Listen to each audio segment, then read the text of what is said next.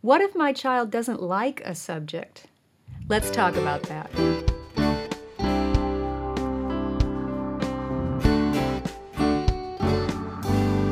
Welcome to the Simply Charlotte Mason podcast. I'm Sonya Shafer. Today we want to talk about a question that I think most of us have heard at some time or other in our homeschool career. I don't like doing whatever the subject is. What about when my child doesn't like to do a certain subject? Well, let's talk about that. Here to join me is my friend and coworker Laura mm-hmm. Pitney. Laura, thanks for joining us. Glad to be here. Let's talk about what if my child doesn't like a certain subject? What are the next steps? I don't know. Go ahead. no, I'm just kidding. That's that's hard because I think we've all been there at some point or another. So let's open that can of worms. all right. Some thoughts came to mind. I think when when at first when you hear that, the tendency is to panic. Yeah it's like, oh, I must be doing something wrong, and we immediately think that it's our fault. But let's try and back up and take a broader perspective. I mean, there's always something you don't like in life. There, yeah. there has to be. Even as a baby, there's right. something you don't like. And as a preschooler, there are lots yeah. of things you don't like. As a child, as a teenager, as an adult, there are things in life that we don't like so it's not some weird and abnormal situation right. to have something you don't like. So we don't need to panic. But when a child says that, I think we need to check a couple of things. First thing that comes to mind is why does that child not like the subject? If it is that the child just doesn't understand it and is struggling to make sense of it, it makes sense that they would not like it. Right. If you don't understand something, you don't like to do it. it it's hard. Yeah. So I think in that situation, we need to well, okay, let's let's approach it this way. Is this the optimal learning zone for my child? It could be that they don't understand it, so we need to just take a few steps back and help them understand what they're doing, help them grasp it better. But on the other side of that optimal learning zone is they're bored stiff with it because they already know all of that and they aren't being challenged. So look at that optimal learning zone. Are we in there somewhere? But if it's not a learning issue, if it's not in that learning zone, we're going to set that aside. Now let's look at it's probably just a preference zone. And yeah. And when I think preference, I think comfort zone. Yeah. We all have our comfort zones mm-hmm. that we don't like to be nudged out of. And sometimes some of the subjects, like picture study or poetry, it's the same for moms. Yeah. Maybe some of us don't like to do nature study. and so we tend to avoid it yeah. or or Shakespeare. That's out of some people's comfort zone, and so they tend to avoid it. So we need to relate with our children in this, yeah. but we need to also determine why it is. If it is mm-hmm. outside their comfort zone, let's talk about those issues. If it's just, it's not a learning issue, it's just a preference issue. Mm-hmm. What are some thoughts you have on that? Well, I think one thing is understanding that as the children grow, their preferences do change. So to be um, aware of that, that if something's going great and you feel like the child's engaged, then the next year maybe they're not. So just always kind of keep a check on as they develop as young people, you know, that their interest, interests and preferences change too. So I think that's just kind of a, a general guideline just to keep in mind.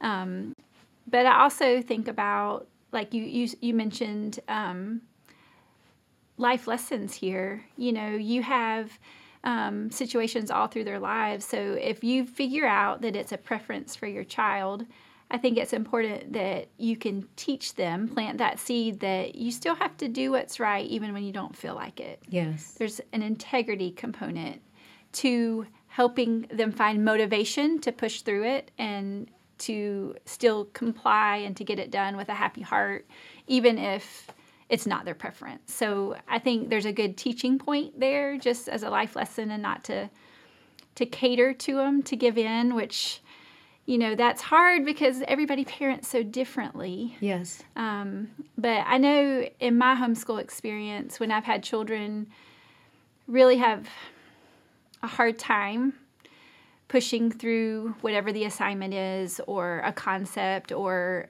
um, whatever that ends up looking like once we realize once i realize it's their preference um, it's helped me determine okay what's our motivation here um, i want them to have that love of learning and understand that you may not this may not be your happy sentence a happy i was thinking like my old, my older daughter's not happy with diagramming sentences so that's what it came out but for her to understand that that's one way to analyze a sentence and mm-hmm. just to understand it and then let's move on but the heart focus during that dislike of it you know it's just it was a, a talking point for us to um, plant those seeds of you know like you mentioned earlier, this is a life lesson to, you know, just stick with it and, you know, do it even though you don't feel like it because it's the mm-hmm. right thing to do. And it, we could also approach it as a courage yeah. issue. Yes. It yes. takes courage to step outside your comfort yeah. zone yeah. and do something that you don't like to do. Case in point, I don't like to try new foods. Yeah. I don't. Very it's like, you know this. it's outside my comfort zone. It takes courage to step outside that. And that's different from a subject at school in a way, right. but that also takes courage. So if she doesn't like to mm-hmm. diagram sentences, right. she understands it. First, right. like you said, find out why. What's the motivation? If she does understand it, and it's just a preference mm-hmm. issue, then we could approach it from a courage standpoint yeah, of this is a good way to practice the courage it's going to yeah. take mm-hmm. because when you grow up you're going to face many more things right. like this right. and maybe share from our own experience some things that we do every day as adults that we don't necessarily like right. and that puts it more on a positive spin you know it yeah. gives them opportunity to rise to the occasion and i like that picture i get in my mind when you mention the word courage you know i think that that's a good point to that um, I think that when you have to deal with your children not complying or not liking it, and it's that just once we're in the camp of it being a preference, you know, it's an opportunity to exemplify authority. Like as a parent, the Lord gives us authority over our children, and for our children to understand that we are accountable as stewards of them and so, again, you don't like to do this. It's not what you would choose to do, but you still have to obey because I'm the authority over you. And to say it in a loving way mm-hmm. that um, is an example to them that we're not doing this just to make their life miserable. Yeah. You know, we're doing it because we see it, it's for their better good. And as, as you said, yeah. we are held accountable yeah. for our actions yeah. too. So we can't just let you out of it. Right. Because. And for some parents, that takes a lot of courage because we want to to love our children and to make life easy for them and to cater to all their wants and needs, but is that really the best thing for them in the education setting? Mm-hmm. Um, so I take that as an encouragement, even from a parent parenting perspective to have courage to do the hard thing mm. and enforce what we expect. That's um, a good point. Some other I know that's not good to hear. It's, it's oh, hard. Oh, it's hard yeah. to swallow, but you know, it's a big it's a big thing to shoulder knowing that like you said we're accountable. Yeah, parenting we, is yeah. not for cowards. No. You know? we need that on t-shirt. it probably already yeah, is somewhere. Sure, yeah. Sure just along with that, then some other practical things that we can do to try and make the path as smooth as possible. Yeah. We we cannot say, okay, you don't have to go down that path. Mm-hmm. Not with a clear conscience, we right. can't say that. But we can try and make that path as smooth as yeah. possible. And we want to. Absolutely. Like, we, are not out to get them. Right, right. Even though they think it sometimes, we're not. They could think that, but sometimes we think they're out to get us too, but we won't go there. More coffee. So, some things you can do to help make that path a little bit smoother. Number one is make sure that you're not overburdening Yeah. them by making that lesson drag out longer than it needs to. Yeah. Keeping that short, succinct lesson. Now, granted, if the child is dragging her heels because she doesn't like it, then it's a natural consequence it drags on. Right. So we but from our standpoint, we do what we can to keep it short. Yes, you don't like it, but it's just going to be for this short time. Yeah. We also can make that path a little bit smoother by using Charlotte's methods. The Charlotte Mason's methods are, I think, are enjoyable, much more enjoyable than what most of us grew up with in school. But we have to be careful we are not confusing enjoyable and fun Yeah. in our brains. Explain the difference. Teach me. I know there's a difference. Whether I can verbalize it or not, I'm not sure. Enjoyable means it's not tedious, it's not overburdening. It is um, basically, yeah, those types of You're ideas. satisfied when it's done. Yes, there's a good sense of accomplishment there, and it hasn't been like pulling teeth the whole time, mind numbing, and all of this. Fun is more emotional. Um, we're going to just, you know, ride on this adrenaline high, and it doesn't matter what we do as long as we keep that adrenaline high. But but the emotions and the adrenaline high is not where the learning takes place most. Yeah. Does that make sense? It does. It does. I think that Charlotte Mason methods are enjoyable, and we shouldn't confuse that with this emotional high of fun all the mm-hmm. time. Yeah, we can have fun. yeah, it happens. At times, I hope sure. it happens. So, yeah, absolutely. But that's not the goal. Right. The goal is to make them as enjoyable as we can with her methods, but we still have that sense of accomplishment at the end. So while you were mentioning those things and the practical side of Charlotte's methods, um, being the short lessons and the, the full attention and things like that, habits came to mind. Yes. And so we, we mentioned integrity and the motivation of the child to stick with it even though they don't feel like it. Um, integrity is a habit. I mean, that's Yes. that's something that is an uh, emotional habit, if you will, or mental habit. Um, Courage is a habit yes. as well. So- we don't often think of courage as a habit, but Yeah. it is. yeah, I totally see that. And then I feel like, in my experience, when older children say they don't like something, there's a conversation there. You know, there's there's um, whether it's a heart issue or just plain out like dislike or understanding. But with the younger children, I see the habits interlaced in the situation. So if you have a six year old that realizes, you know what, I don't like to tell back to you what I just heard. You know, like there, Uh-huh. it's a heart of rebellion, or it may just be um, foundations that need to be worked on to create a better student in the years to come.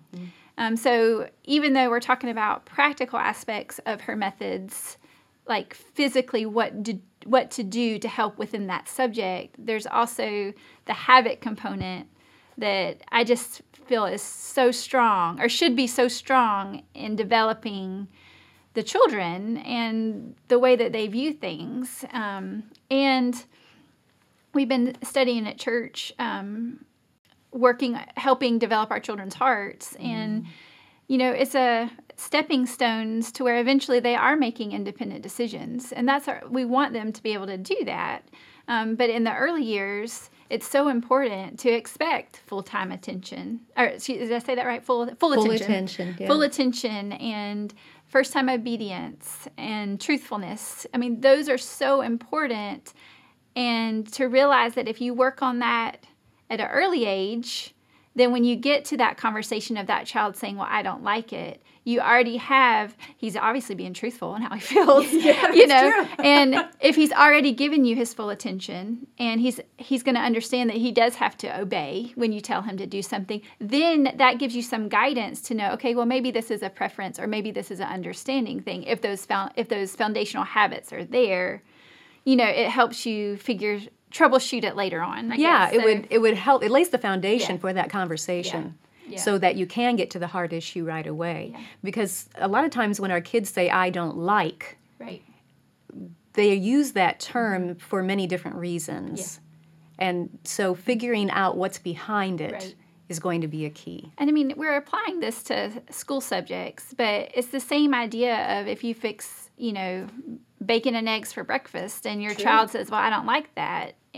Do you cater? Do you say, Okay, go get cereal or I'll make you, you know, cinnamon Whatever you toast or whatever? Yeah, you know, it's yeah. the same idea mm-hmm. of, you know, being consistent to where that they understand again that there's an authority figure there and that you know what's best for them and to say something along the lines well i know this isn't your favorite meal maybe another day i can make you know what you would like another day but this is what we have today so thankfulness Yes. you know Courtesy. i just i Yeah. just see that you know yes we're talking about well i don't like this or i don't want to do this in the school subject but it's really a life lesson in all areas because there's always going to be something in life you don't like. so true Comes right back, full circle.